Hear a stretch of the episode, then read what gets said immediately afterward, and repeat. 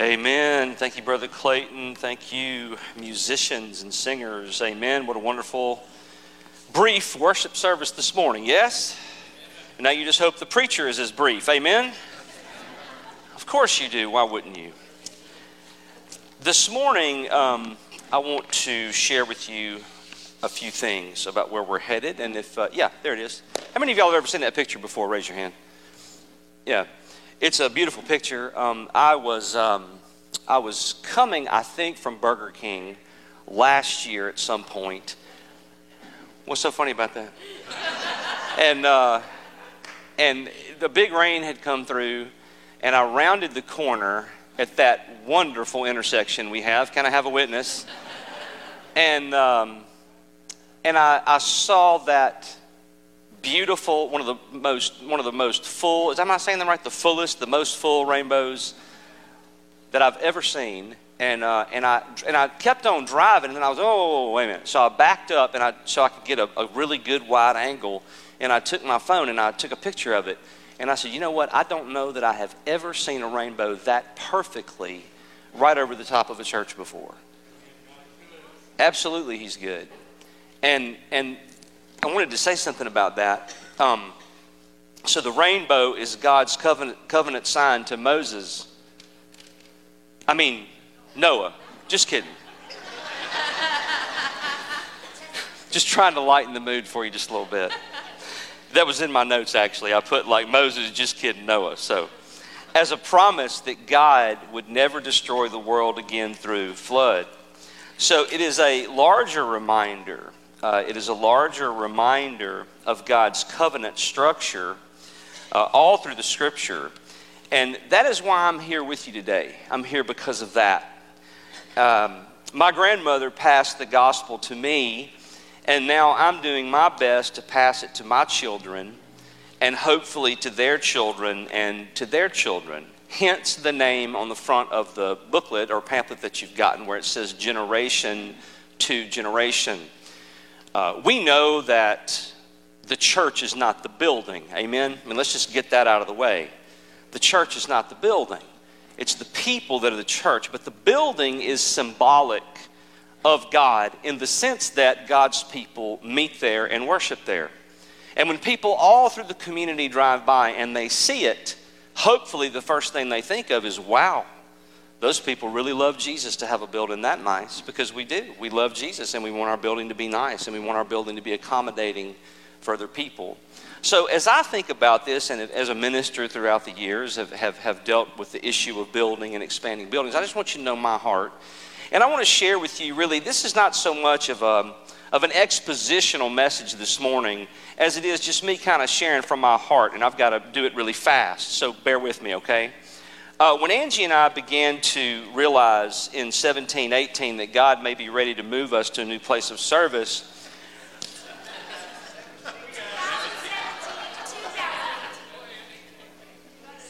what happened now?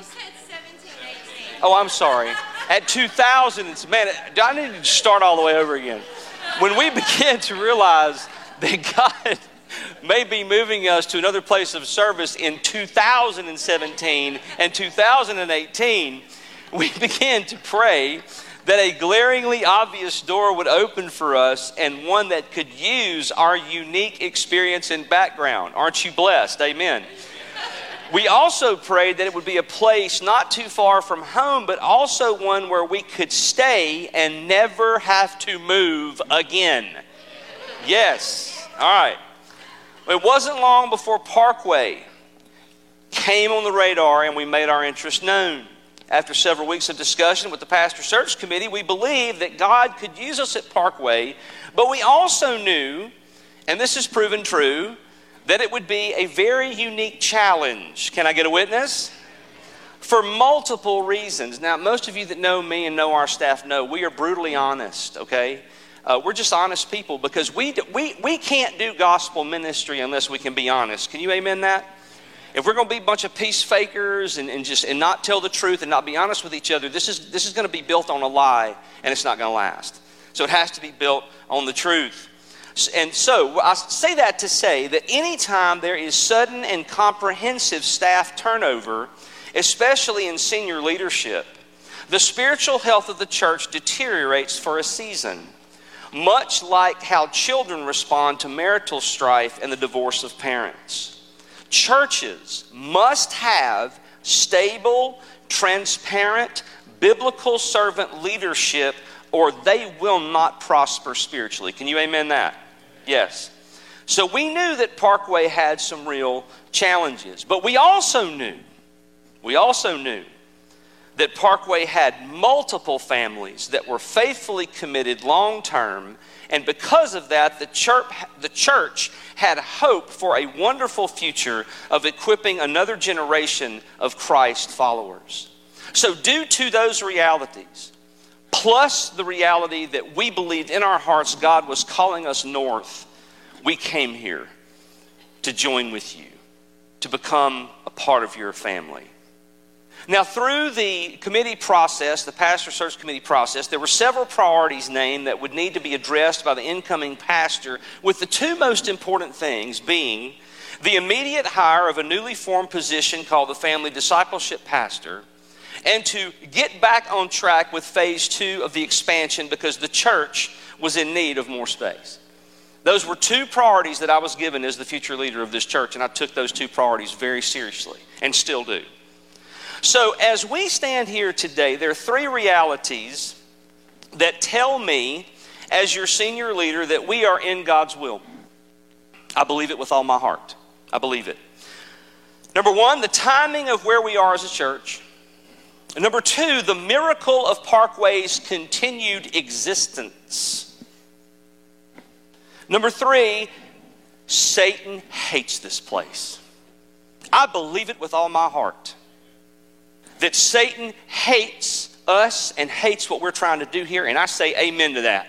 I hope he hates us until the apocalypse. Can you amen that? So I think because of those three things, I want to share with you why I believe this is right. But ultimately, the decision is yours next week. But I want to share with you why I believe we are where we need to be. Timing of where we are, how God has seen us through. Ecclesiastes 3 1 through 8 says, For everything there is a season and a time for every matter under heaven. Not going to read that whole text. Time to be born, a time to die, a time to break down, a time to build up. There's a time for everything. And from my perspective, these are some things that I have seen the past three years that tell me that there's something magnificent going on here. Number one, for us personally, the timing to come to Parkway Baptist was, was perfect. There were struggles, there were difficulties, and still are, but for our family, this move was right for us and has placed us in an area that our children can go to school and do just about anything they want. Good medical facilities, hunting and fishing, antique cars. Can I get a witness? You name it, it's here. Good things. And it's a conservative state. And we're going to keep it that way. Can we amen that? Okay. Number two, the timing and finding of our family discipleship pastor, Clayton Pruitt, sitting right down here. Now, Colton was already here. That jewel, amen, that, that, that, that, present, that gift was already here. Uh, Anna was already here. We had a good staff, so I don't mean to demean anybody else by pointing him out. It's just he was one of the key things I had to do when I came here. So this was, this was new for us. The first time we requested resumes, the list was terrible. When I say terrible, it was dismal. Everyone on the committee was discouraged. And it just so happened I stumbled across an article, and as I read it, it felt like I was reading my own thoughts. That's kind of scary, isn't it? Kind of scary. So I called him. I figured out who he was, and I called him and I thanked him for the article, and we kept talking and kept talking. And then we realized that he was seeking a place of service. And so finally, he brought his whole family down here. And then a few months later, his wife's mother moved down here, and there they all are right there. Can I get a witness? Hallelujah. Little did I know he had children the same age as ours, which is another interesting fact. You have three pastors that serve here, are all true friends, and have children here, and therefore we are all three personally invested in this congregation. This is not just a job to us, this is our life. This is what we, what we do. The timing, another thing in timing, the timing of, of Anna's departure to be with her family. Now, I'm not condemning her for leaving. I understand that Anna had to go. Amen? We understand that people's lives change and people need to transition. We understand that. But when she left, it created an urgent gap in an area that we desperately did not need a gap. And that gap was where? Preschool, exactly. But as God's timing would have it, about that time, Lifeway goes through staff restructuring, and Carol Tomlinson gets caught in that. So, guess who's available for work? Carol is available for work. So she falls right in there in the preschool position and helps us so much. And as time goes by, we realize that she could help us with family discipleship ministry and administration. And you, as the church, approve those positions. And now Carol is helping us move this church forward. Can you give me an amen? Yes. Then, unfortunately, Steve left us to be closer to his family. We understand that, do we not? Family is everything. So he wanted to, to move closer to family or, or stop doing a job and get closer to family. Plus, he had other ministry interests. We understand that. And now that staff vacancy is the only one remaining. And I tell you that once we find our next music leader, the right music leader that is found and sent and called of God, not to be in a rush, because the last thing you want to do is hire the wrong person, amen. Once that person gets on staff, I would submit to you that Parkway will have, for the first time in its existence, the most unified, theologically like minded staff this church has ever had in its existence. So I'm excited about that. All in God's time. Another thing in the timing of God's hand being upon this church the paying off of the church debt.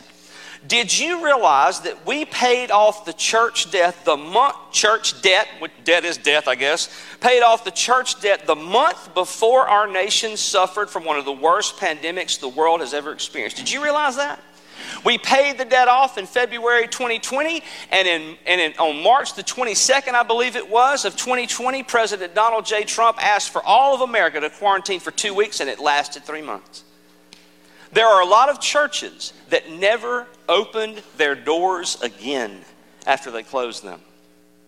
But Parkway Baptist Church's doors are back open. Parkway Baptist Church did not miss a, just did not miss a step financially during the pandemic. In fact, the budget actually prospered, prospered. So it's the timing of that is absolutely incredible to me the timing theologically of the, of, the, of the peacemaker ministry. We saw God lead us into the peacemaker ministry during a time of testing and trial in our congregation through the COVID crisis. Have you ever seen Americans at each other's throat like you did during that, that crisis of COVID 19? Masked, no mask, quarantine, not quarantine. Unbelievably combative and strife filled, but God saw us through through our emphasis and our study to remain at peace with each other. We have seen over a hundred people join our church, including children, over the past three years, and seen nearly a dozen baptisms, including staff children. Did you know that? Over a hundred people. Now, we have also seen some folks leave our fellowship. Yes, we have, and I'll be honest with you, as I always am, it hurts. It hurts. It hurts when you pour your heart and soul into ministry and preaching and do your best to love and help people and they just leave. Most of the time, with very little or insincere communication, they just stop coming, stop giving, and then drift away. I believe Willie McLaurin said it the best you can't leave a place wrong and go to a place right. Amen? Amen. Remember that. But I believe even in the timing of some of those departures are still due to God's sovereign hand. My personal favorite on this list babies being born. Yes, babies.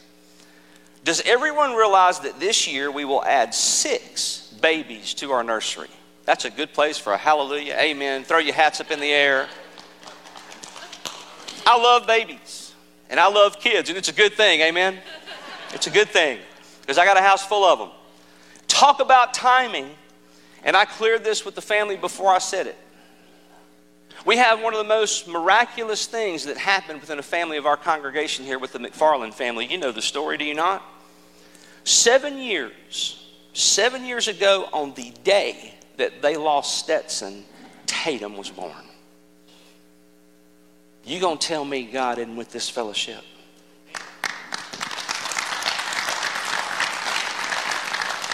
You're going to tell me God is not guiding us one day at a time to be a witness to His glory and to His grace? I believe that He is. Timing in Bible study. Now, this is a weird thing for me, but this is just the way I see things.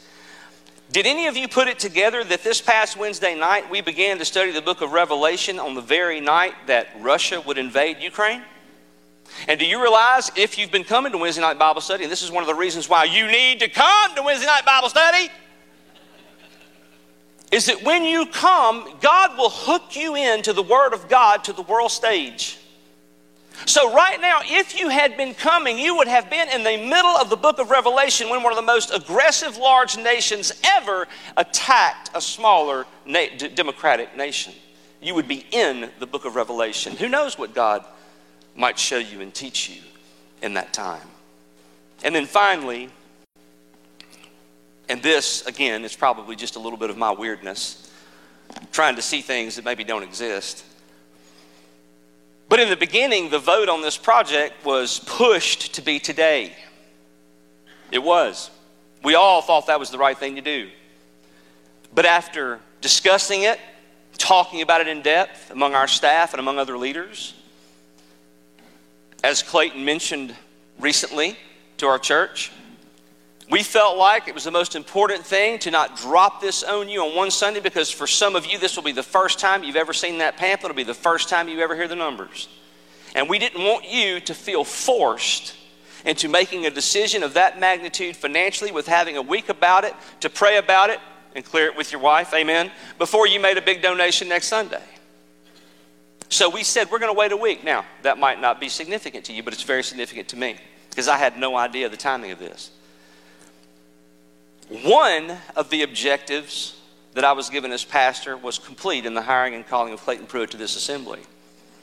Objective two that they gave me as the pastor search committee, if the vote goes well next Sunday, will be complete. And that will also be complete on my third anniversary, the day of my third anniversary as your pastor at this church. Yeah. No pressure, okay? No pressure at all. No pressure at all.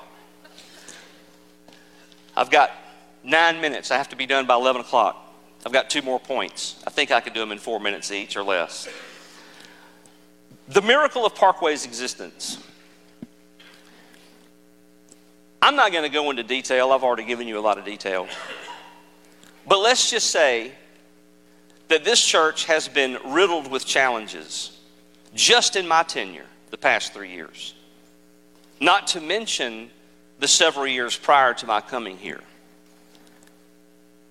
And the Bible is very clear about one specific thing, and that is that in every church that is truly the church of Jesus Christ, God's presence is spoken of in that church and symbolized by something called a lampstand.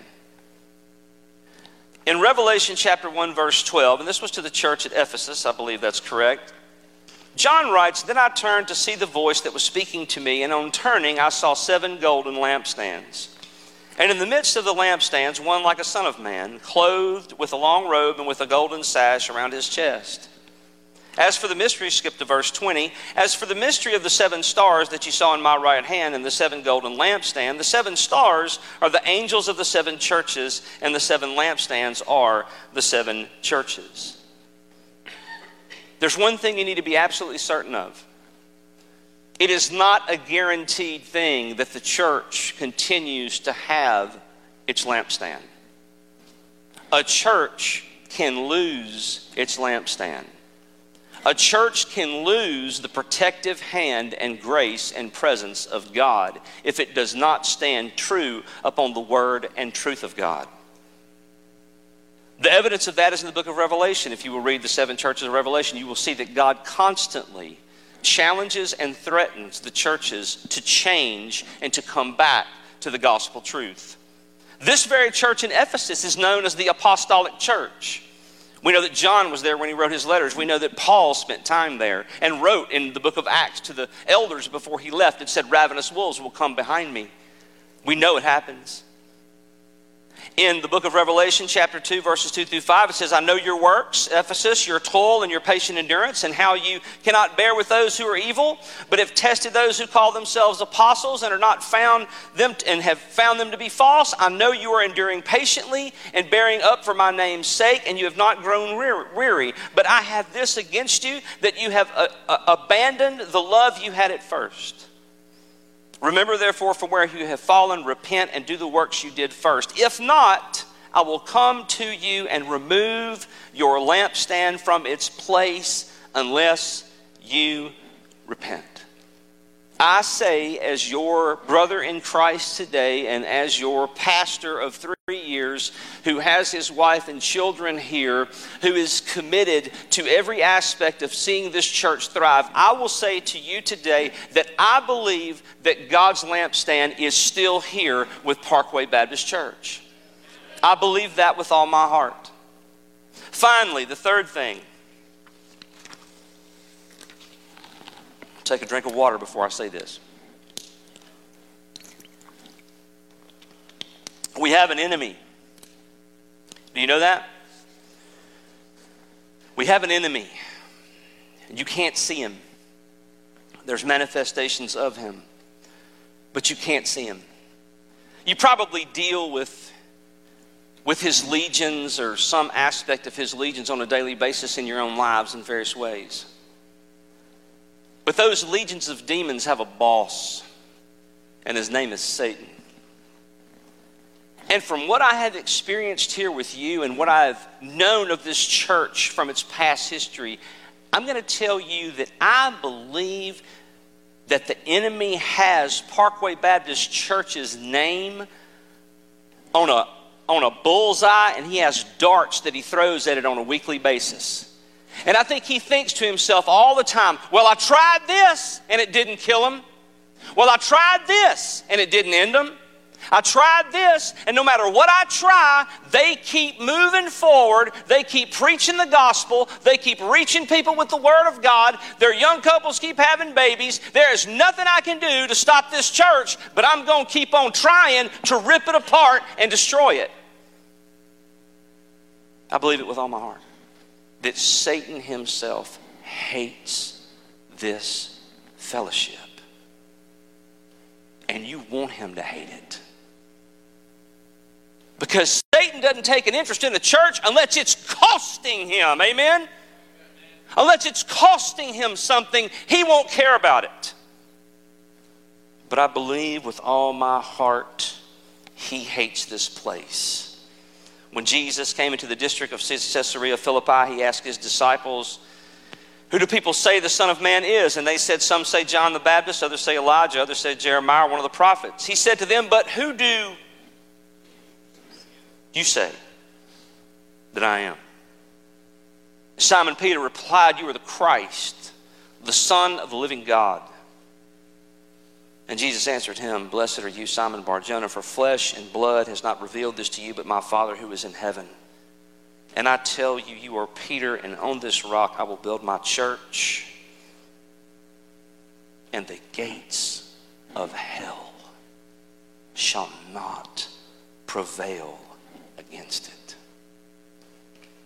I believe with all my heart as long as you as a congregation will stand behind your staff and allow us to preach and teach the Word of God and do missions in this community and allow us to discipline sin when it arises and stand by us and help us to maintain unity. And we've got a deacon body that continues to behave in the way they've behaved the past three years. I am telling you, hell will not prevail against Parkway Baptist Church.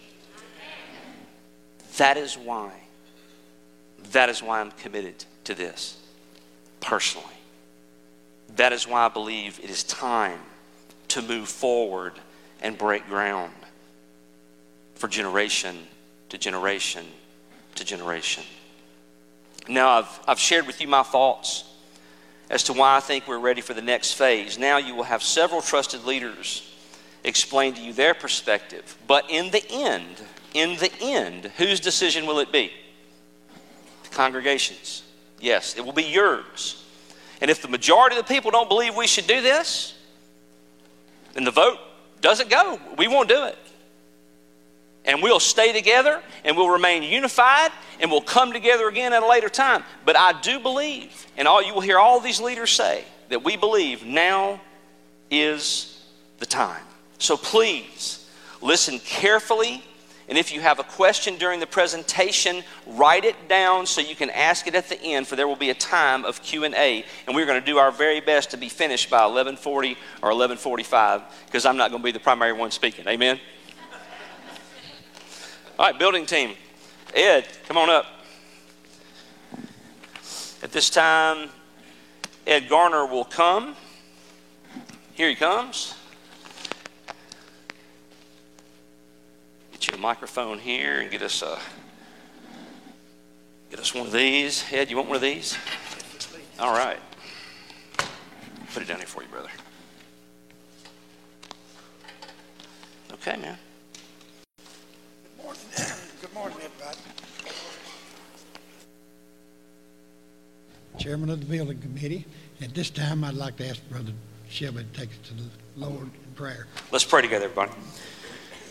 Heavenly Father, uh, I have just uh, stated my heart here before the congregation today. Um, and Father, I, I, thank you for being a part of this committee over the past three years. Uh, their diligence, uh, their willingness to um, work through disagreements and compromise.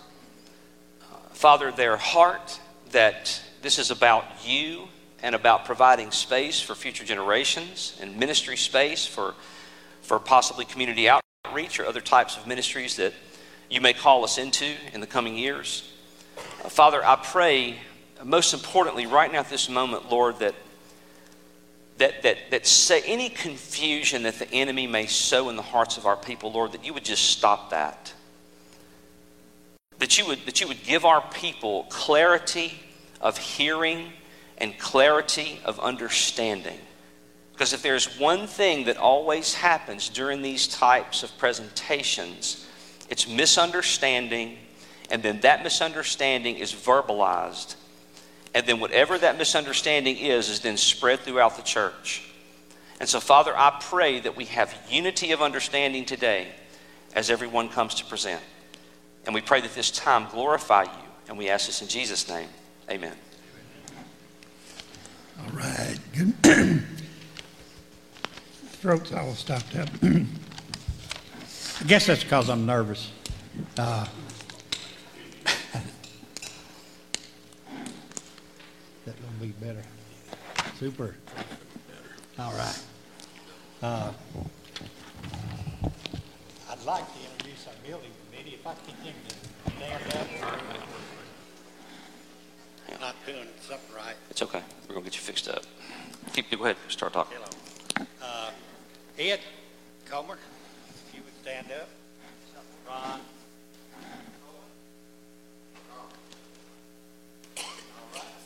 Uh, Brenda Fisher.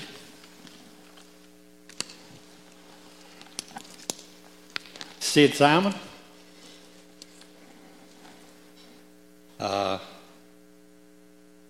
also, uh, Shelby Hazard is a member and secretary. And secretary. Jim Winchester.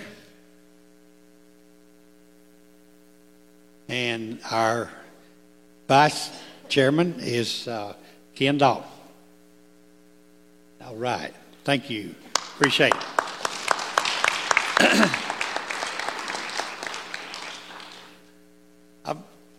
Made a few comments here that uh,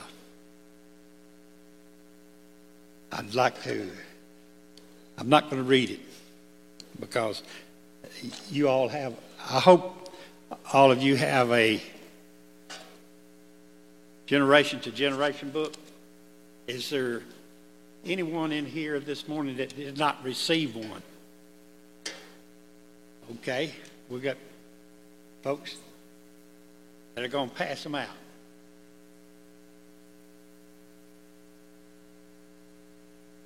And as they're doing that, I'm going to go ahead and ask one of the building committee members, Ron Coleman, to come up and say a couple of words to us.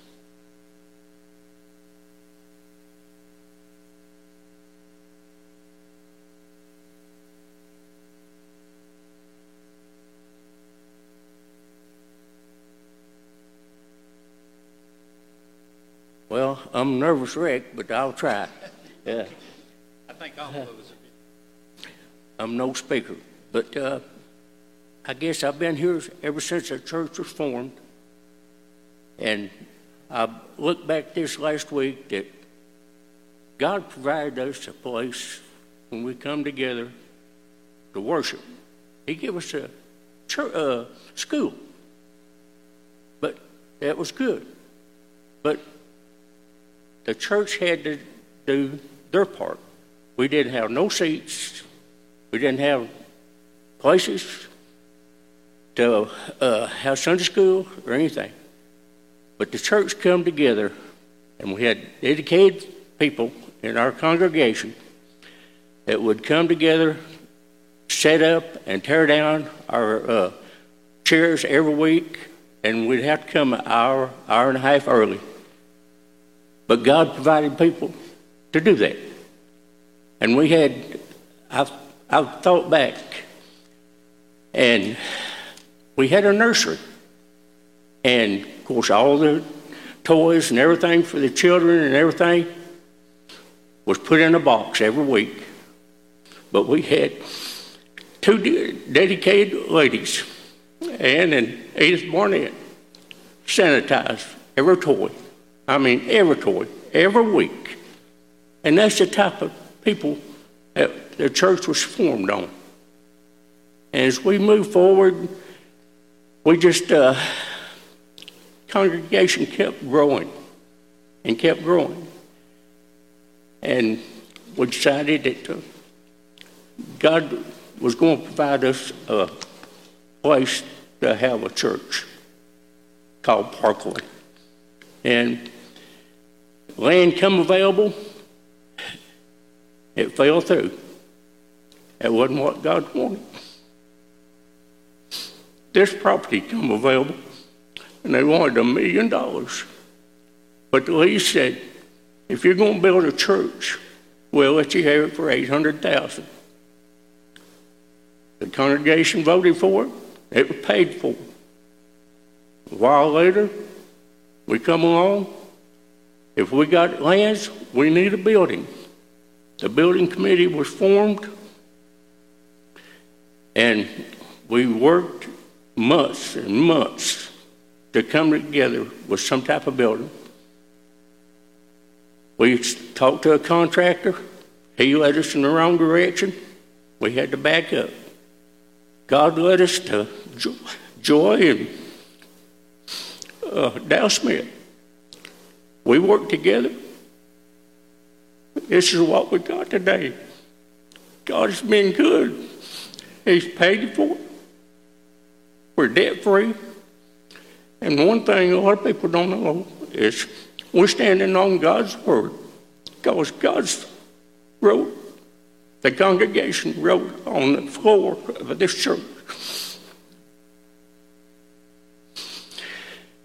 If we just keep God the center of our will. He will provide for us. And I just like to read this. Now we have the opportunity to move forward with Phase 2 building program. If God wants us to expand, He will bring leadership, unity, and resources to the church. The timing, timing, motive, and purpose of building is to glorify God, He will provide. God is more glorified in the church, being obedient to Him and growing spiritually than He is in the church expanding. We are looking forward to see what God has in store for Parkway Baptist Church. Thank you.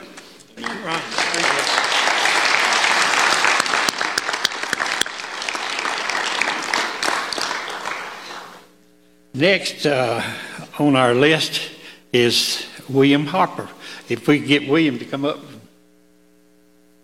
William's with the, is the treasurer. If you don't know, I think most everybody knows that.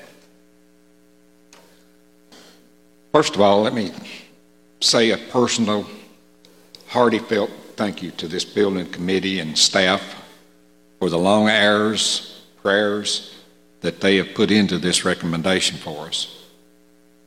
This recommendation is for a 7,060 foot square foot uh, new addition with the demo and remodeling of existing space at an estimated cost of $1,844,725.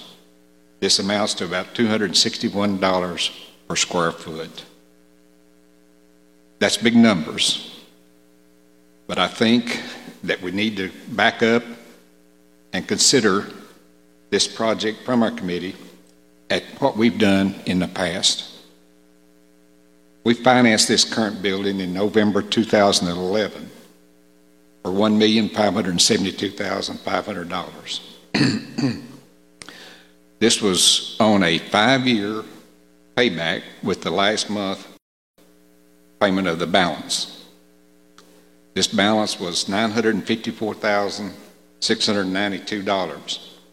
This was refinanced in December 2016 on a 10 year fixed loan with a due date of December 26. The monthly payment on that was $9,911. And as Shelby mentioned earlier, this was paid off in February of 2020. We were paying 20% of our undesignated funds plus any building fund designated offerings that came in. After this loan was paid off, we continued this through our budget. And at the end of January of this year, we had about $393,000 in that account. And it looks like probably at the end of February, we're going to have somewhere between $415,000 and $420 in that account. So the big question is can we finance this project. And I feel strongly that we can do this. 2021 was one of the best years we've had financially in the last four to five years. And looking at the estimated cost of this project, if we finance 1.8 million, the monthly payment would be about $13,800 at an interest rate of 4.5. That may change in all probability, uh, talk to our bank. With our history, this may be less than that, but it's, it's an estimate. This past year, we could have met that without affecting any of our other ministries of this church. And I think that is outstanding for what we have done over the last few years. Thank you, William. Appreciate it.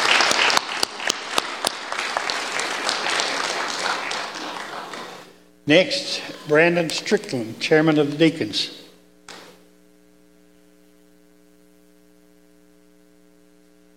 Hey, how are you? I'm just going to keep it short. Um, really, our part in this was just uh, just looking over things along with all the other committees, and uh, I just have to say I'm really pleased with just how uh, everybody's working together on this. It isn't just a one-person thing. I mean, everyone you see up here today, and there's many people behind them, and they all are in contact with you, and we all know you, each each and every person's here's needs, and that's what's being sought after here. Um, we're we're seeking to have a building because y'all can look out in our community and God's bringing the people, is He not? Yes. And so we're preparing for that. And uh, so I, my main thing is uh, through the, all this, I hope that we take this serious, not only because, you know, it's money and, and progress, but, God, but guys, we have a personal mission and a personal stake in this. As, as followers of Christ, we got to reach them. You know, this building won't grow legs and go do it for us. So this really, I hope it, it just puts a fire under each and every one of us to uh, to really be spurred on by Christ to to reach more people for the gospel. But that's uh, that's all I got to say. Thank you. And next, like, Mr. Shelby, are you, okay. Oh,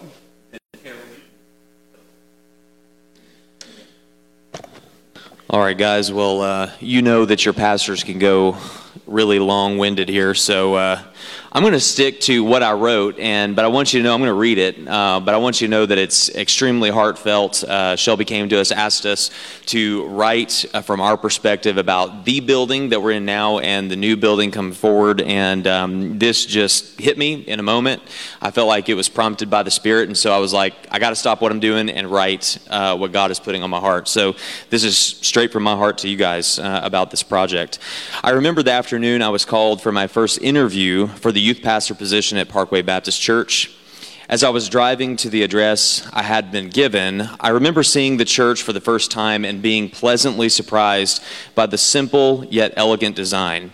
I never could have imagined from that moment that this would be the place for my, uh, for my formative years as a young, inexperienced minister. Let me just stop there for a minute and just say, you guys have been very, very, very gracious with an inexperienced uh, minister. You've sat through some, let's just say, not so great sermons, and you endured them and loved me, and, and I so appreciate that. And it really has been formative for me. Um, from you guys, so thank you for your patience and love. I never could have imagined it was where my wife and I would grow in our marriage together, and my three children would be loved and cared for by some of the sweetest people on earth. Not to mention the spot where they would grow in their, their knowledge of our Savior. All of this could have happened, all of this uh, could have happened anywhere the Lord desired, but it happened here at Parkway. Um, just it's just amazing to see over the years what God has done uh, in this church in my own family. I could not have imagined it. Uh, just a few more words here. I don't get excited for the new building space because it will generate excitement in the community or within our congregation because those things will fade. I get excited for the new building space because of all the new beginnings, new families, and stories of new life in Christ that will take place within its walls. I'm excited to see the gospel passed down from fathers and mothers to their children as we raise up a new generation to love and exalt the Savior. I cannot wait to see what God is going to do in this new space.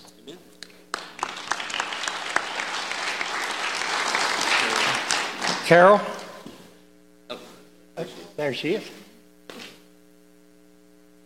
Um, as you can tell from what I wrote, I'm not going to read it word for word, but our family first came to Parkway when it was meeting at Rock Springs Middle School. So we were not drawn to a building per se because there wasn't the building. But um, the main reason that we felt God called us and kept us at, at Parkway was because of the connectivity of all the generations. Our children were in kindergarten and second grade when we first uh, came to Parkway, and just all the generations just loved on them, connected with them, and made them feel like a family. And that that's what I'm excited about in the new building is that we will see all the generations connecting and being a family because it takes all of us to raise godly families and godly children.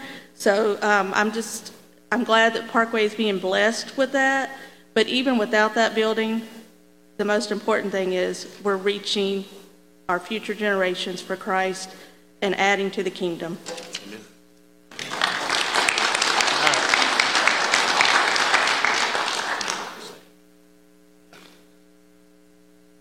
We are not building to compete with other churches or to have a big, nice building, but to reach a broken culture through the gospel mission already established by Christ.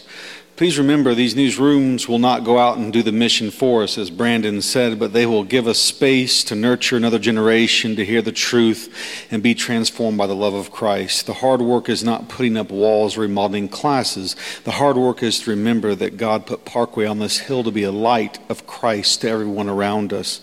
Some may fear we are trying to become one of those big churches, but our mission is not to focus on big. Our mission is to build up our families to the hope of the gospel gospel for every generation to have a place to grow with God and each other. I pray God give us all such a vision for our church and our lives that this culture is building nonstop. Look around you. The church shouldn't fear. We are remodeling our homes, we're buying cars, we're doing all these things. Why should the church be afraid to see another generation reached? Amen. Thank you, Coach. Appreciate it. Now.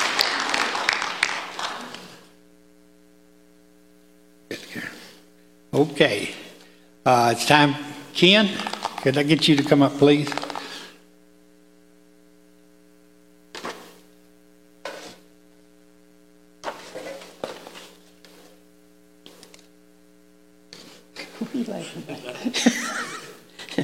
I'm not the comedy team yet. Um, I'm here to introduce a person that not many of you know, but you will by the time this day's over. I'm going to speak about Dow Smith Construction Company and Joey Ryan, which is the uh, uh, partner of that company, which will be before us. Now, when we drive around town in our county, you see Dow Smith signs all over the place. Okay, small businesses, large businesses, they're building new hospitals and those type things. They are located right here in Smyrna, downtown Smyrna. Dow Smith Company is a design build firm that specializes in church, healthcare, and commercial construction. They are proud to be recognized as a certified best Christian owned business in the best Christian by the Best Christian Workplace Institute. They specialize in church facility planning, design, renovation, and new construction.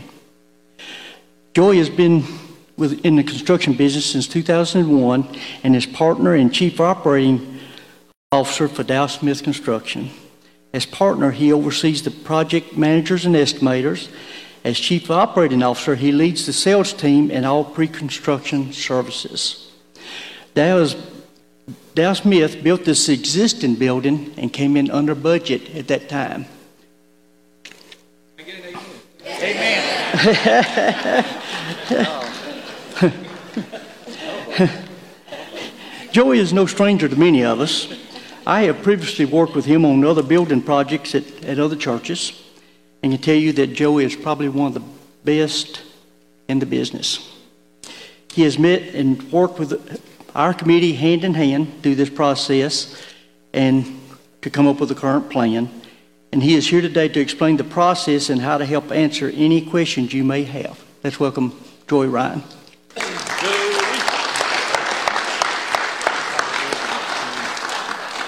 Good morning, everyone. Uh, it's pretty scary church business meeting here right after the message. I was fired up by Shelby's message. I, I, feel like I could fight Satan and Vladimir Putin at the same time after hearing that. Thank you. I'm honored and humbled to be here, really. You know, I, uh, we built a lot of churches. I've been blessed, and I was uh, full time vocational ministry for a while and was chewed up and spit out by the church. I'm a licensed Baptist minister and grew up in the Baptist Southern Baptist Church and was so blessed to be poured into by staff. And, uh, and really, that's what God did through my life as a calling to work with churches. It's pretty crazy. A lot of people don't like working with churches. You got to be a little bit crazy to work with churches.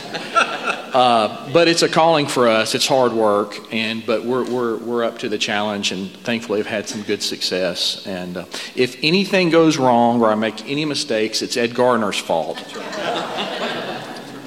um, all kidding aside, we are really, really blessed to be a part of this first phase for you guys. Uh, for those who don't know, there were some challenges. Uh, Ed Comer and I talked many, many times before 6 a.m., 7 a.m. about trips to the state capitol and getting things approved. And uh, let me just say, you're, you're in good hands uh, with folks like Ron and Ken and Ed and uh, both Eds, for sure. And uh, you're blessed to have them. I, I, they've been in my office multiple times, and um, I feel like I'm meeting with my big brothers actually, so we, we, we have a good time and, and I look up to them. And so I'm here to answer questions, uh, some of which I may not have the answers to. I will say that what you're deciding next week is, is the decision to take the next step in design. And through that design process, which you guys will have a, you have a copy of, it's called the Dow Smith Way. Uh, and this isn't a proprietary process. This, this is best practices. You know, uh, Ed would call me multiple times throughout the years, and COVID kind of put things off. And I said, Ed, I'm not coming over there again until y'all decide to do something. And he finally called and said, Joey, we're ready to do something. I said, Are you sure? He said, Well, maybe not this meeting, but next meeting. but anyway, so you guys have a copy of that, and that really is best practices for church planning. And what you guys have done to date is, is called phase one in the Dow Smith process and the design build process, and that's kind of a due diligence feasibility study uh, for what is possible for your church, uh, what are the needs of your church. Uh, and again, it's like making sausage. You know, we, we did this thing twice uh, because things came to light that needed to be happen. The staff had had some things that they thought needed to happen. The, the building committee thought some things that needed to be happen. So you've really, they've really done a beautiful job of honoring the process, being patient with one another. Uh, so you guys completed the feasibility and due diligence study, and part of that was what Mr. Hopper. Uh, who I've worked with for many years. M- many of y'all I've known for almost 20 years, so that's been a blessing too to work with friends. So, really, the next step you guys will be taking will be to decide if you're going to move on to phase two and three. And that's a proposal that's a part of that package. And that's phase two design and phase three design, meaning we'll take the next step in taking the design a little bit further. We'll begin to approach the city, the town, I should say, with, uh, with our proposed building addition. And we'll go through the planning commission process. And let me just say this depending on how fast you want to move, we'll do at least one more budget step for, and maybe even two budget steps. So I hope that brings you guys some, some peace given the volatility in the world and who you all know who have bought a house recently or want to do a home construction project, how crazy the construction world and construction materials are. So there, there's an opportunity to do up to two more pricing exercises, and we share those proposals with the building committee, and we'll give a breakdown of, and, and, and offer as much transparency as, as you guys want to have. So that's really the decision you have before you. As I was sitting there listening to Shelby's uh, message and thinking about things, and you don't know this, and you'll be interested to know this, is, you know, we came on board a little bit after. Uh, the design for this building had started, and there were some budget issues, and we helped solve those. You know, we were part of the team who helped solve those budget issues, decide what's really important for that first phase. And there was a young architect named Kevin Goins who worked for Raritan Carroll at the time, who uh, out of Chattanooga who grew up uh, in Nashville, worked at Lifeway, and, and, moved to Chattanooga to be a part of the original church architect. And Kevin, um, Kevin designed this building. We work really close with Kevin. And believe it or not, just a few months before I heard from Ed, Kevin Garner had called me and told me he decided to start his own firm. And he said God had called him to move to Panama City. He bought a, a home in Panama City, renovated that home, and uh, had a heart for pastors. And he has a free sabbatical home, an Airbnb for pastors to come visit. And so Kevin Goins, believe it or not, is the architect again for this church. Is that not cool? So he, he's, a, he's a person who loves churches, love, loves pastors, and I thought it was unique. And you talked about all God's timing and his, his sovereignty and providence and all this, that Kevin Goins comes full circle back around, calls me, calls me, and we were able to work together on some other projects, and we're able to bring him back because he was the guy who drew every line. I thought that was really interesting. So, uh, sidebar there. But anyway, you guys have a copy of that Dow Smith process. I won't be able to answer every question, but I'll, I'll, I'll certainly do my best, um, the best I can. I'm not sure anything else you want me to talk about. Sure, sure. So I'll, I'll open the floor for. Uh, He's gonna, Sure. Yeah, he's going to walk through the design. Okay, perfect, perfect. Y'all can shoot your darts at me later.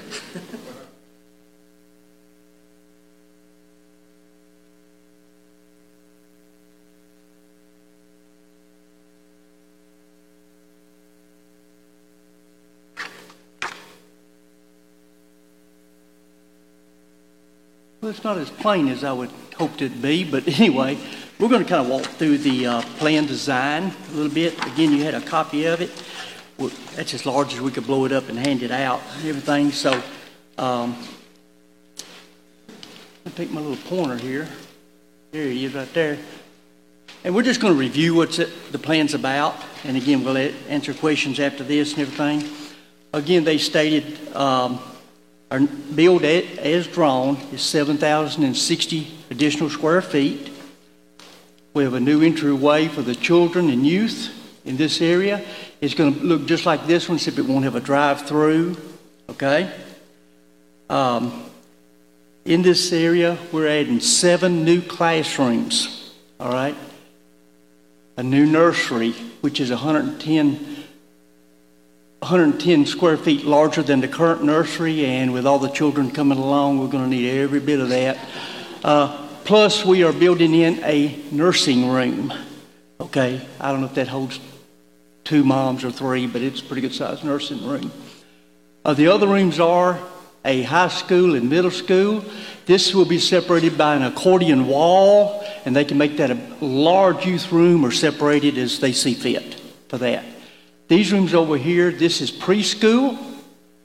These two rooms, right now we have one, and this is children on this side over here, okay? Uh, bathrooms, of course, when you come in the entryway and stuff like that. This is our proposed fellowship hall here. It's 1,627 square feet. Uh, I'll cover that a little bit more in just a moment. But um, that, that's this. You'll notice in, let's see, make sure I'm not leaving out anything. We have uh, two emergency, actually three. We have an emergency exit out the back, one here on the front corner, and of course one out the front door. And this comes down the hallway as we know it today. Uh, also, we will, we're calling those emergency exits. However, if this comes about, we think we're going to try to build a playground out in this area. Okay, so this may just have a sidewalk to it, and the children can walk right out that door and right to the playground. Okay, that's not on here, but that, that, that's on us later on. Uh, these are security doors, okay? We don't know exactly what that's going to look like, but we think it's going to be a push pad on a wall something comes up out there, of course, we'll still have the security guards and stuff, but something comes out there, somebody can run out there and slap it, and nobody can get into those spaces. Okay, it'll be locking them down.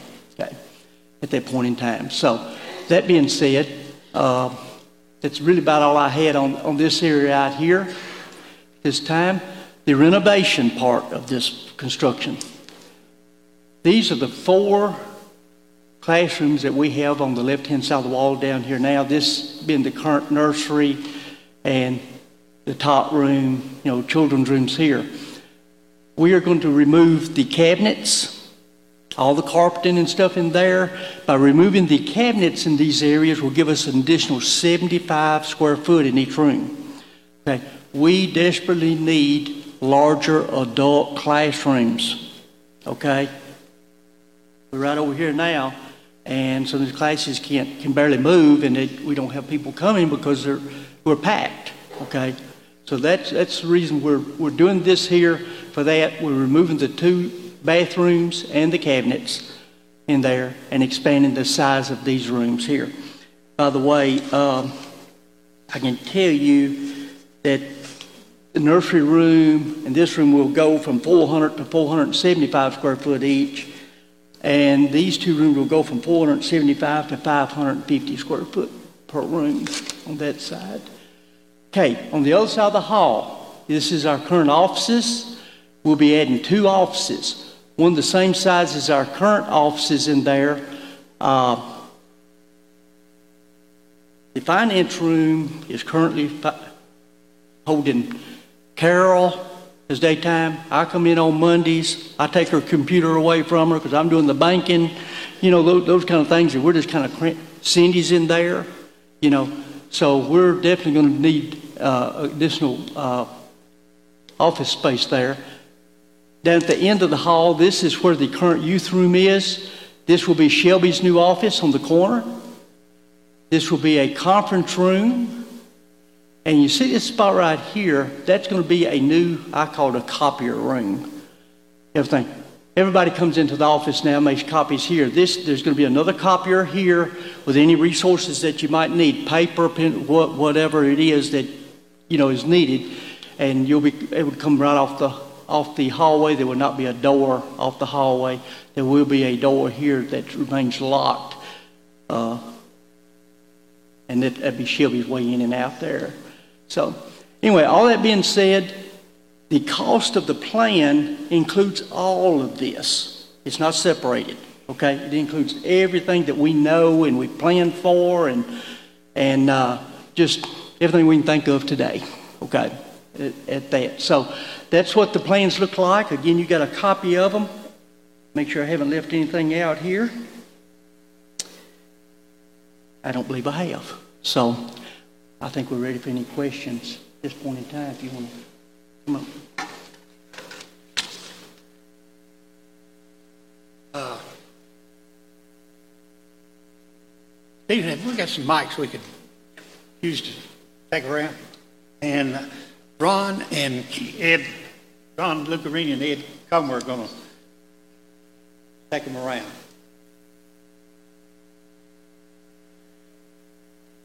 Which one? And the young there you go.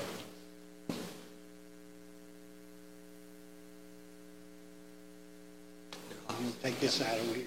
Good. All right. Yes, sir. Here you go, Dick.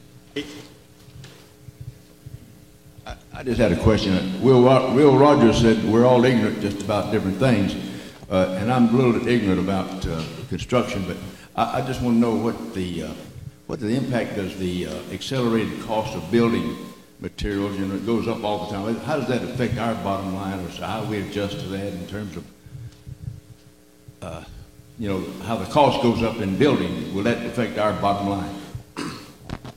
Yes, it will affect your bottom line, uh, but there are some things that we try to plan for. Uh, so we, we've, we've provided a contingency in the uh, construction budget. This is a cost plus a fee arrangement. Uh, so we do provide some, we plan for some surprises, and we call that a contingency. Uh, your home, it may be an emergency fund. Uh, so we plan ahead for that. The other thing we try to do is we try to buy materials as soon as possible. Once the decision is made and we have qualified subcontractors or vendors who provide prices, we try to procure those and lock that pricing down just as soon as we can. Now, there's some things we can't do. Some, some folks only uh, guarantee their prices for 30 days. And to be honest with you, lumber right now, they'll, they'll, they'll honor it for 24 hours If you're lucky. if you're lucky. For instance, I'm building the daycare uh, on Old Nashville Highway, and we had a $24,000 surprise. But we planned on that. We, we, we planned for some contingency. So we try to plan ahead, do what we can, uh, be diligent, be good stewards of, of the resources, and lock things down as quick as we can. Okay? Mark? Just a couple of questions, actually three. Um, Is the kitchen going to be updated? I was told earlier that it may be updated. There are, go ahead, That was in our original plans. The kitchen will not be updated. However, uh, through our investigation and all this, uh, we find out people don't cook anymore. Okay, they need they need refrigeration and they need warming. So we'd like in the plan. This won't come out of this budget, of course. Buying a double warmer and another refrigeration unit. Okay, that can go back and forth. It can be rolled. And you don't see it on there now because it kind of come in at the end.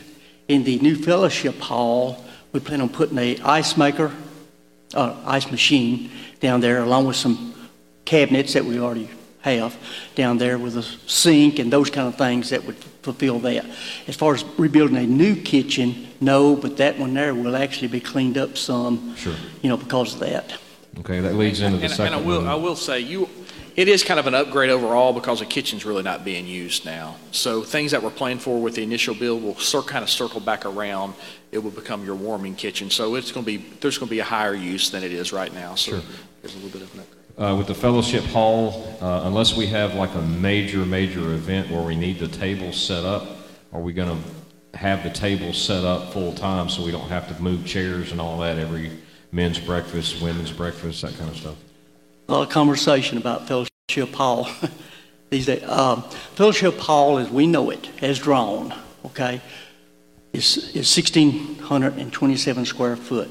That will hold 80 people at round tables, okay, as drawn, okay, or 100 and, 100 and, yeah, about 130 people just seated in rows like this. Matter of fact, we came in here uh, last Thursday or so and measured these chairs. And for our new fellowship hall, as, as planned right now, is a whole section. It will encompass one whole section. So you see, that's a lot of chairs. Okay, just spread out, but only 80 people can be put in there as is. Okay, now if it's been brought up to why shouldn't we go larger with that? Well, a couple of things. Number one, for every square foot you add, you're adding two dollars and sixty cents. So if you added a thousand square foot, you're adding two hundred sixty thousand dollars to to the cost. If you add five hundred, it's an additional hundred thirty thousand. So it, it's something to think about. It's something that we would say can be done. You know, uh, if that's what the church wants to do. But as is right now, if we do that now, to answer your question, the round tables and everything will remain down there. Okay. It won't remain up here. So your men's breakfast, uh, Miss Winchester's ladies class once a month stuff will all happen down there. Now it won't happen in here. We, my, this is my statement. We need to get out of this sanctuary. Now we only utilize this sanctuary really. I mean, y'all do on a monthly basis before a big gathering Right. of 120 or whatever that number is, you know, there's no reason that we can't come back in here Sure. for one time a year, Valentine's or Christmas, something like that. And or, in our survey, people like to go to different venues. The Sheraton Ballroom costs you $25 a piece to eat, you know. So, I mean, people like that kind of stuff. So, do we overbuild and not utilize it? Or, see where I'm going with that? All right, and then lastly, uh, from an emergency standpoint, with all the stuff that's going on in the world, the tornadoes that hit recently and so forth, is there any plans of maybe having an industrial strength uh, emergency generator so if something does happen, families can come here and be supported? That's not been in our conversation, but everything you say today is being noted. Okay? So, I mean, we don't know exactly what all that's going to look like, and yes, that's something that possibly can be done, but it hasn't been in our conversation so far. Ed, Later, I- I'll catch you in just a second. Let her go. Um, I know there was originally a plan to knock these Sunday school rooms out and expand the sanctuary. Um, where did the plans for that stand? We did update, there was an original master plan uh, that included that, and that's still, that's still an available option for, the, for future phases. Uh, But the most economical uh, and need right now was education space, and it was, it was out there at the end of the building. But there is a master plan to go this direction out the side, uh, should that need arise. Yeah, I think that we consider where the nursery is and the preschool area is, that where the windows are there, there needs to be a lockable door that you can get out those doors in case of emergency. That, and just looking at that area right in there, if the fire caught in there, where that door is gonna be secured by a pad for, for other things, that, I think a, a, a door, a lockable door on both those sides going out the door there would be a, a good for, to get the kids out if something come- come in, in a hurry, need to get out in a hurry. The plan for the locking doors is to, if anybody came in there trying to get to the kids, of course, you know, back in that area, a secure place. However, if that, Use that little, if that door right there is the main security door for these classrooms back in here, okay? If that door has to be shut, I'm sorry. My bad, I'm sorry. If that door has to, for some reason, be shut because somebody's come in here and trying to do some harm or whatever the case may be, and that's closed, they're not going to be able to get in this way. It will actually have a keypad on the outside. Well, I'm not talking about it's a fire or emergency that you have to get the kids out in a hurry. They Right. should get a, a lock, a lockable door goes out the both Right. sides there Yeah. that, uh, could They- be handy. They can go out this way, they can go out this way or this way. I don't, as young kids in nursery, little kids like that get confused and I still think it'd be an option you need, need to put in. If it brings you any comfort, this project will be required to go to the state fire marshal's office, uh, which uh, is even a higher authority of jurisdiction than the town of Smyrna. So they'll be reviewing all the plans. We'll have to do an extensive life safety study to make sure the kids have proper ingress, egress in a fire event. So uh, I hope that brings you some comfort. But the max distance is 75 feet. Um, and you will have fire sprinkler system that will be expanded in, into the into the in that direction. So we will we'll have to get state fire marshal approval and meet the 2018 International Building Code. Yeah.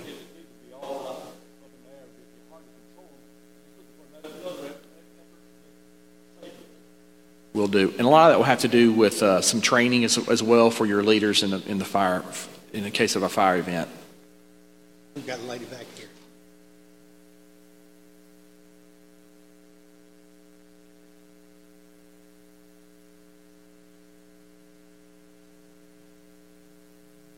Okay, Mike and I help Howard Grobner on the men's breakfast every month.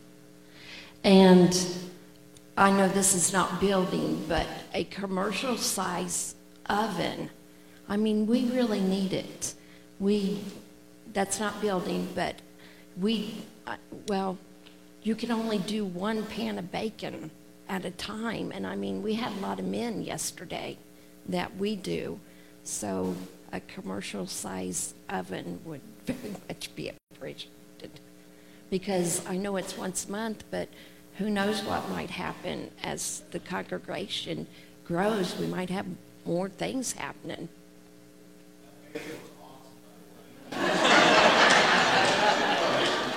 Joey, is there something on the oven we would have to do special? Well, there, there could there could be there there are some stringent guidelines for a commercial kitchen, uh, but there are certain ovens that you can buy now that don't require a commercial kitchen hood. Uh, and when you got add a commercial kitchen hood, it brings opens up a whole other can of worms. But there there there probably is an opportunity to buy a certain oven of, of larger size. Uh, yeah. At a time instead of one We, at the we may be able to solve the great bacon debate with some ingenuity, for sure. But I, I can appre- I can appreciate that because the men like their bacon and they appreciate uh, you guys taking care of that. But there, there there are some ovens that may be available that won't require a commercial kitchen hood. So I'm sure Ed can figure that out as he's researching. But yes, there, there's some opportunities. What we don't want to do is go take it so far with the kitchen. There's a fine line to where you have to have a commercial kitchen hood and also a grease trap. Grease trap is a twenty to twenty-five thousand dollar item. So we want to we want to walk that tightrope as careful as we can. Well, that wasn't really the problem. We were Yeah. able to take care of the grease just fine. It's just being able to put two, four sheets at a time. He probably Yeah, had I 10 appreciate I I can appreciate that. Yesterday. Gotcha. all right, Ed? Me? Uh, in the drawing up there, in the fellowship hall area or room, there's a dotted line there. Is that proposed? This here? Yes. What This- is, this what is corner? that?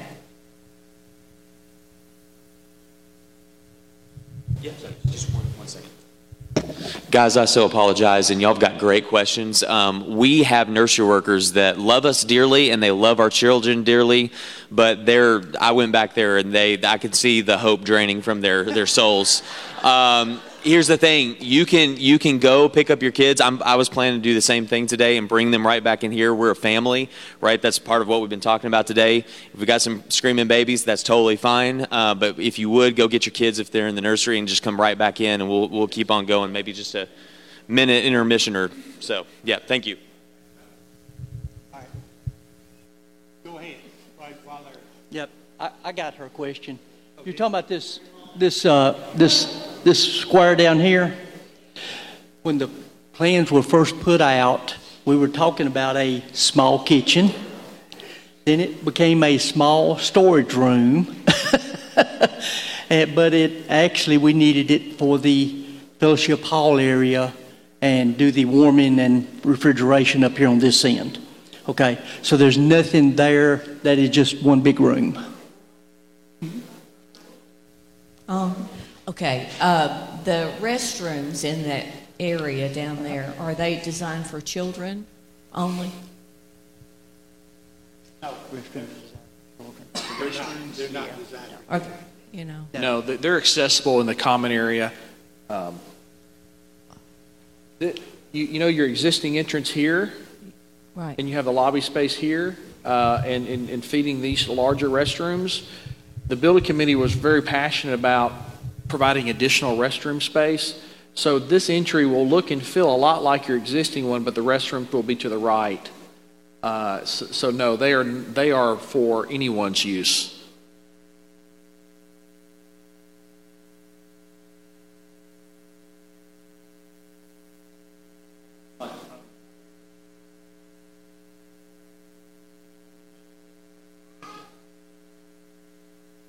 Thought I had her ask both of them there, but on the restrooms, they're going to be restrooms for the children in their area, or are they going to come out in the common area?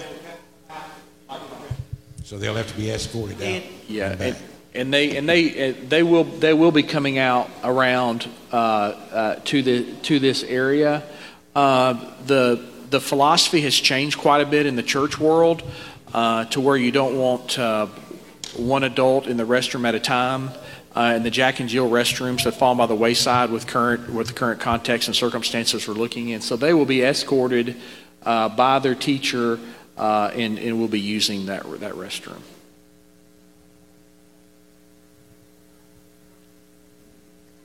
Qu- Question I have, uh, where Rhonda and I were, were members before we joined Parkway, they had a room set aside specifically as a prayer room, okay?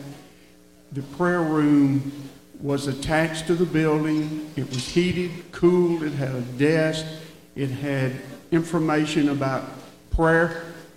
It was a door that was locked and you could come in any time of day because once the church is locked, it's locked. But this particular room, you had the code, you could go in, but you did not have access to the building. You had access to that room that opened up from the outside so that someone at midnight or whatever time of day and whatever day of the week could come to a prayer room, have the code, go in and uh, engage in prayer, or they could go and pray for folks that we had on a list. But it was a, a set aside room with a door that you could enter from the outside. You did not have entrance into the building itself, just that prayer room, but it was attached to the building itself. Can we? Go ahead.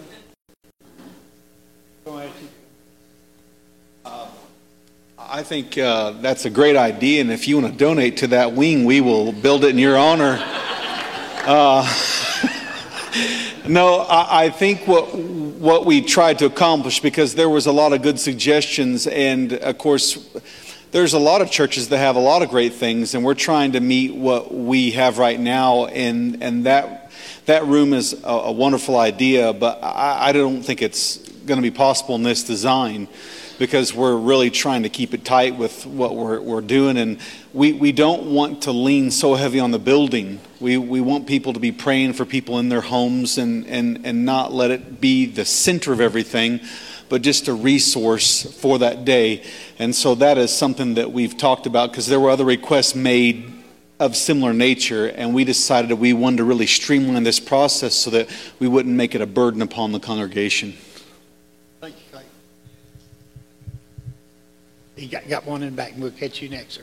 Hey guys, um, there have been discussions and comments over the last year that I've been head over the AV, uh, audio and visual here at the church. Uh, maybe possibly adding a speaker system going down the hallway. I'll stand up so you can see me, uh, and just like play music uh, with the new fellowship hall. What kind of PA system would we want to have? If, if have you discussed anything like that? You know, uh, as of yet. Um, I have a few ideas that we can you know, discuss about that, but have there anything in discussion about the audio system and how that would be integrated in with this room and also future uh, rooms? That's part of phase two and phase three of design. Right now, just the architecture and site planning has, has started their planning. But yes, the what we'll call what we're calling our world AVL, audio, video, and lighting. Those discussions will happen later. And again, we could be happy to accommodate anything that is of the highest desire for you guys and within the budget. Uh, however you guys want to service that, that wing, either via a TV of the service or any audio needs that you have, video needs you have for the fellowship hall. Something we can certainly accommodate. Thank you, Ed. Ed, I got one right here. All right. I would like to revisit the kitchen for just a second, please. You have the, the, in the new part where you have the warming and the cooling thing, right? In the new part. No, the, the, the kitchen will remain at this location currently shown. What I'm fixing to say is I think people would cook if they had a place to cook. Uh, if you're going to be cooking in that kitchen and then running it all the way down the hall to fellowship hall where people are actually eating, that doesn't make a whole lot of sense to me. I would think that your warming and cooling might want to be up here and the kitchen where people could cook actually for breakfast, for whatever, would be in the fellowship hall, which is where they will be eating. Is that correct? There was limit. There was a lot of discussion about the kitchen, uh, mainly when it came to square footage, because we're coming up against the detention pond on the right on the on the far end of the building for stormwater, and we're falling off into the floodplain. Uh, and th- that's really a, a, a value vision type discussion that you may want to have with the building committee. But there was the, the intent is not to be cooking, only warming and keeping things warm on site. So we, we don't have a cooking kitchen. Again, that throws us into a different code as far as the kitchen hood and the grease trap. So that'd probably be a question for, for one of the building committee members at some point in time. Okay, one other thing uh, being an educator all my life, I know that, that you're going to have to have at least two people, two adults per classroom in the children's area because if one adult is taking a child out of that area to use the restroom, there's someone else that's got to be in there. So I would, I would love to see a little potty put in at least one or two of those classrooms.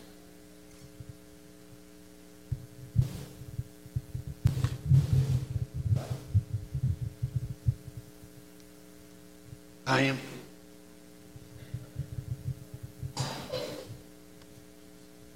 We'll have to probably look into that, see what, see how we could re- rearrange to do that.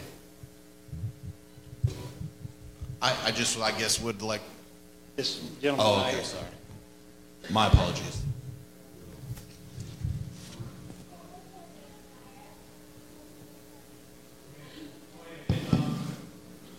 How will the current use be affected during the construction phase?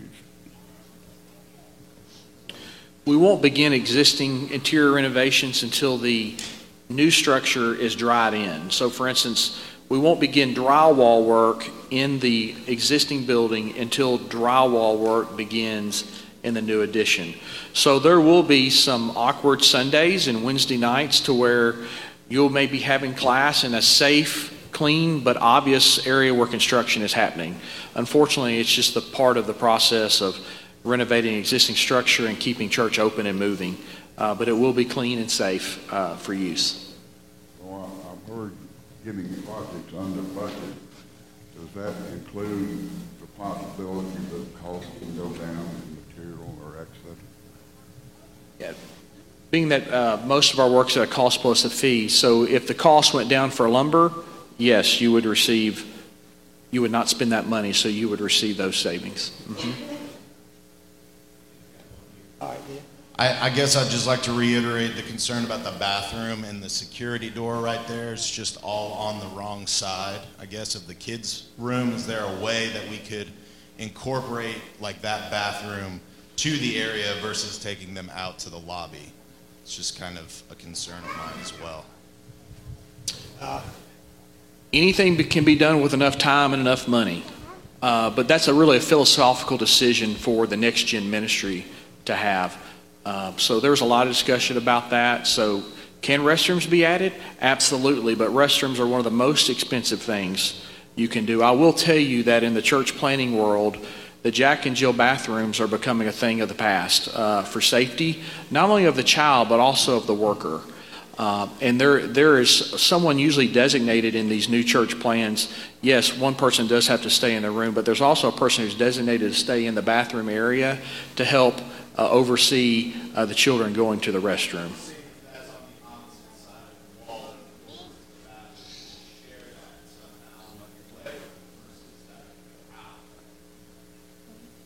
That's some, yeah.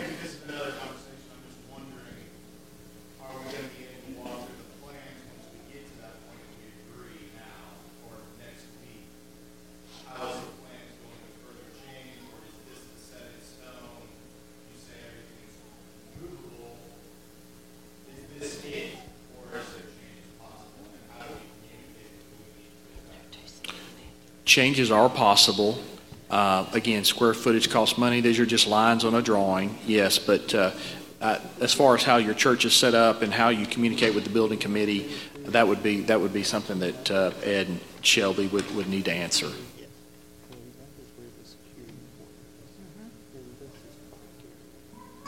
Did you? Well, let, let me, let me answer his question the best I can, okay? Uh, we can definitely look into it, and uh, we're your committee. That's what we're here for. So I've got you down for toilets in the, in the children area, and let, let me get an answer, and I'll have to get back, okay? You. Okay. I do not see storage in any of the preschool or the children's room. Will they have a place for storage? Because, you know, we use stuff with little kids.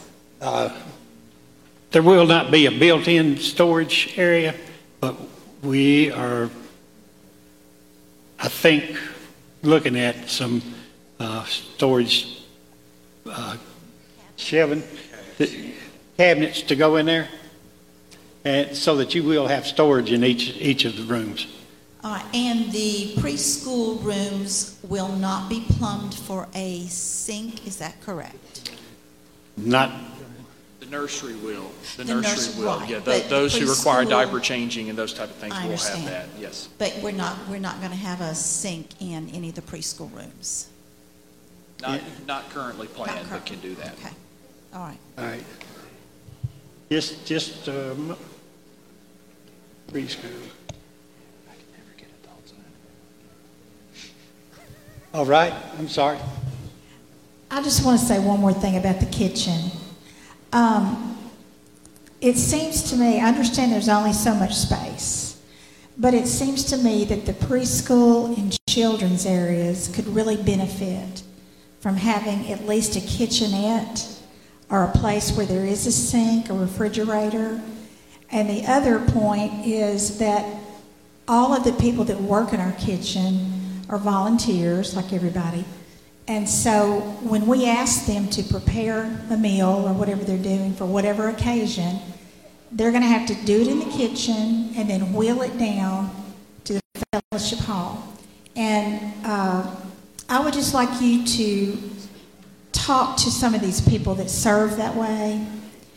And we want them to keep serving in that way. That's a huge benefit to our church when we have funerals, and, and that might not affect the fellowship hall necessarily, but if there could be some way to have just maybe two plain ovens instead of a commercial oven, as she was saying, or just some place where people could go and get some food, you know, just a, for their preschool class or something. It just seems like we need something on that end. Okay changed. All right, let me reiterate that. I've, I've got it down as, as an item to discuss and to discuss with the builders, see what we're looking at in costs and, and everything. So that's, that is one of the items, and we will get back. Uh, I tell you, it's getting kind of late, and I know a lot of you are getting kind of nervous with the children here. So, uh, if we could, if you got one last question. I got two. Now, you can't have a one. Uh, I got, I got two. One, one thing, uh, with the protrusion of the fellowship hall coming out, why is the notch back going to the nursery? Looks like to me that would be some fairly cheap square footage right there. You're only extending one wall and a partial uh, roof. Can you ask ask that one more time? I'm not sure I understood what you're asking. Where the fellowship hall protrudes out past the nursery, what is the reason for having the nursery set back? It looks like that could be some fairly cheap square footage, He's asking to box that out. because you're only adding one end wall and a partial roof there. Cheap square footage is a relative term, no disrespect. Uh, Well, cheap or footage. Possibly, yes. The, the, To me, these, To me, the aesthetics yeah, one yeah. big wall there would look much better than that. Well, then you have to find the balance of, uh, well, y'all may not know this, but the, the local association came in and did a study for you guys about what the need was and what the growth pattern looked like. So, could we make the nursery bigger? Absolutely. Is there need for the nursery be, to be bigger? Maybe not. What, uh, and I'll be the bad guy here. This church almost did not get built. This close. And the reason it didn't get built is because too much was on the floor plan. Too much. So you had a design team that drew everything that everyone wanted or desired, and you had about a half million dollar problem. And guess what? You, you, you couldn't afford it. So my fear is, as a person who designs and builds a lot of building is, and believe me, the committee wants to say yes to everything. If, if, if, the, if the decision came up, say, hey, is there an opportunity to make everyone happy here? The question, they would say, yes, absolutely. Believe me, Shelby does not want an email or a phone call, right? So my job as the design builder is to balance, do we design to everyone's need and then budget to it? Or do we have a budget which the leaders think that, every, that the church can afford and design to the budget? It's a whole different philosophy because I can't tell you how many churches I've went into around Middle Tennessee that have drawings that cost well over $100,000 in the corner of the pastor's office, and guess what? It never got built. And it's so sad. I can't tell you story after story. So they have to redesign and re, re-spend all this money on design to something they can't afford. The good news is you guys are doing the process properly. You're making really good, really good tasting sausage right now because the committee has taken the survey, listened to these things, and this is a floor plan that we've come up with for now. Again, there's two other phases of design, so they're going to incorporate these things.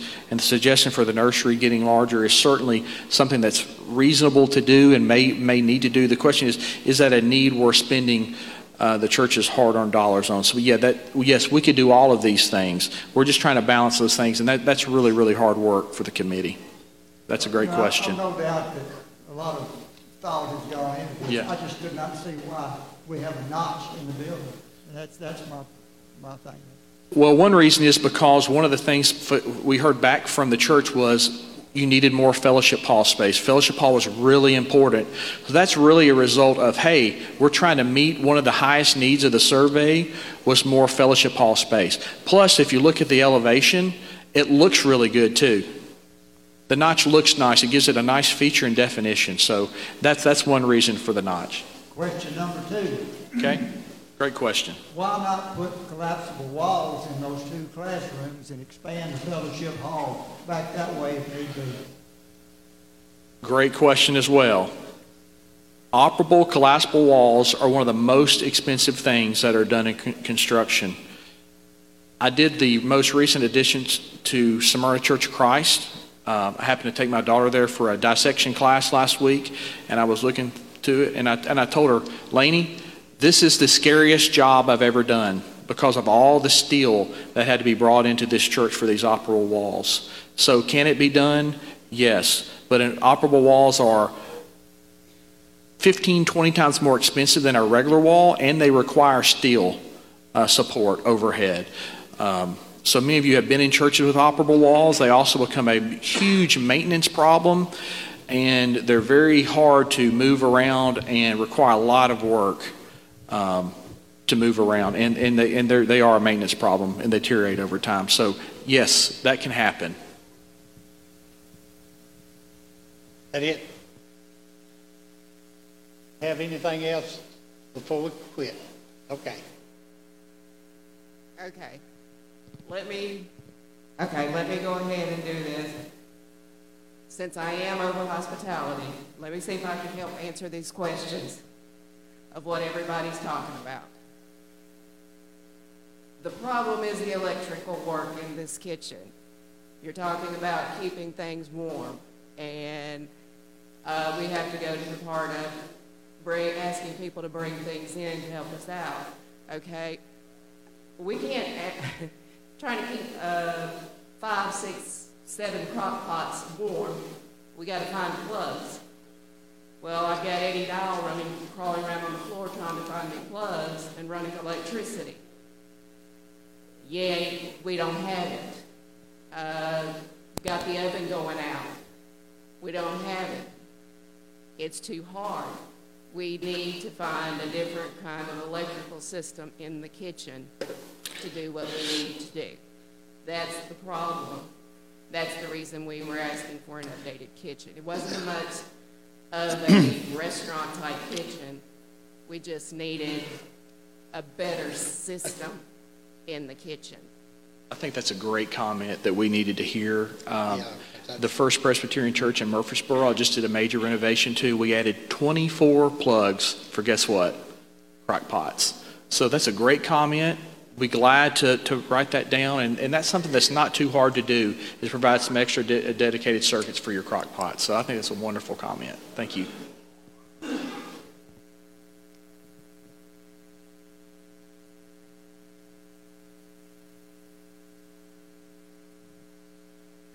Okay. I want to tell you how much I appreciate all your comments today. Uh, you know, we're eight people on the building committee, and we've, we've heard a lot of comments as we've gone along the last three years.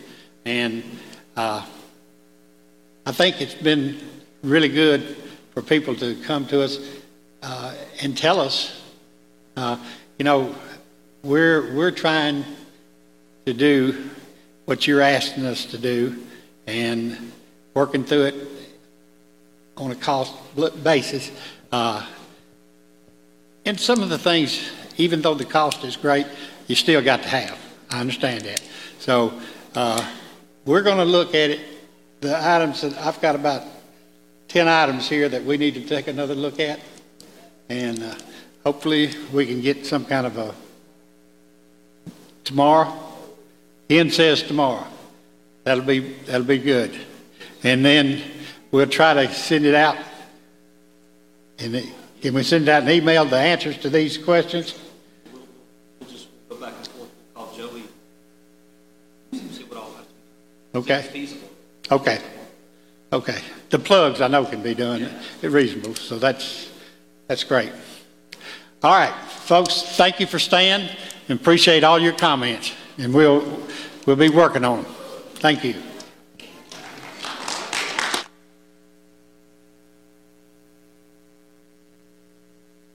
Let's, let's remember to close this out with prayer before we leave, okay?